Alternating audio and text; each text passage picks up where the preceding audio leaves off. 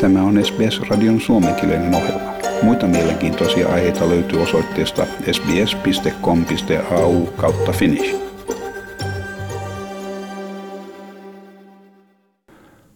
Australiassa ollaan juuri koettu kaikkien aikojen pahin maastopalokausi.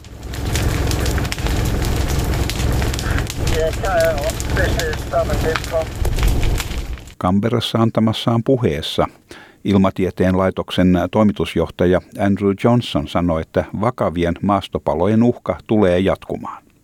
Hän sanoi, että Australian lämpötilan odotetaan nousevan neljällä asteella vuosisadan loppuun mennessä, ohittaen selvästi maailmanlaajuisen lämpötilan, minkä arvioidaan nousevan 3,4 astetta saman ajan kuluessa. We know that the drying trend will continue, particularly in southeastern Australia and southwestern Australia. We know the warming trend will continue. Uh, we know that the number of hot days, very hot days, will continue. Uh, as I answered previously, we know that the risk of severe fire weather will continue.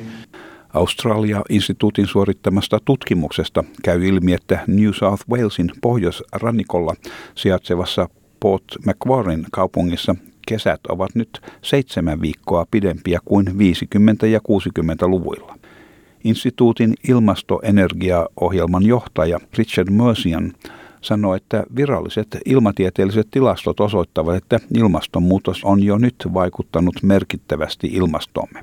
Tässä Richard Mercian. Uh, if you look at just the last five years rather than the last 20, given that things have really been heating up, that you're now seeing summers that are twice as long as winters. Tutkimuksen mukaan Australiassa perinteinen kolmen kuukauden pituinen kesä kestää nyt marraskuusta helmikuun puoliväliin. Sydnissä koetaan nyt 28 ylimääräistä kuumaa kesäpäivää. Adelaiden vastaava luku on 36 päivää ja Melbourneessa 38 päivää.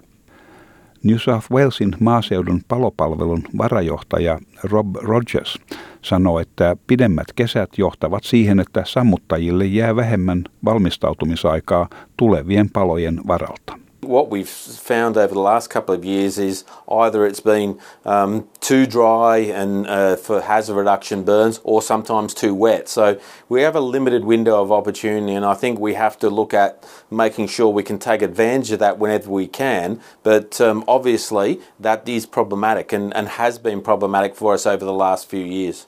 Valtakunnan entiset palopäälliköt, mukaan lukien Victorian maaseudun paloviraston toimitusjohtaja Neil Bibi ja New South Walesin entinen palopäällikkö Greg Mullins, ovat liittyneet yhteen vaatiakseen hallitukselta enemmän toimia ilmastonmuutosta vastaan.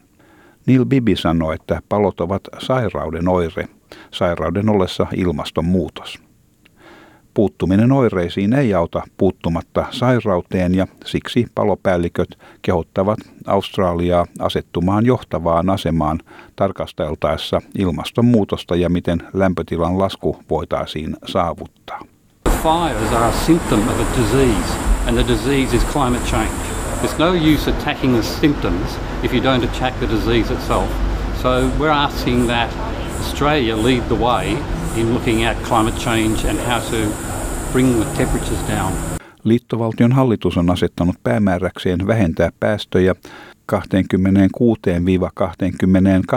prosenttiin vuoden 2005 tasosta vuoteen 2030 mennessä. Ja tämän jutun toimitti SBS-uutisten Cassandra Bain. Haluatko kuunnella muita samankaltaisia aiheita? Kuuntele Apple, Google tai Spotify podcasteja tai muuta suosimaasi podcast-lähdettä.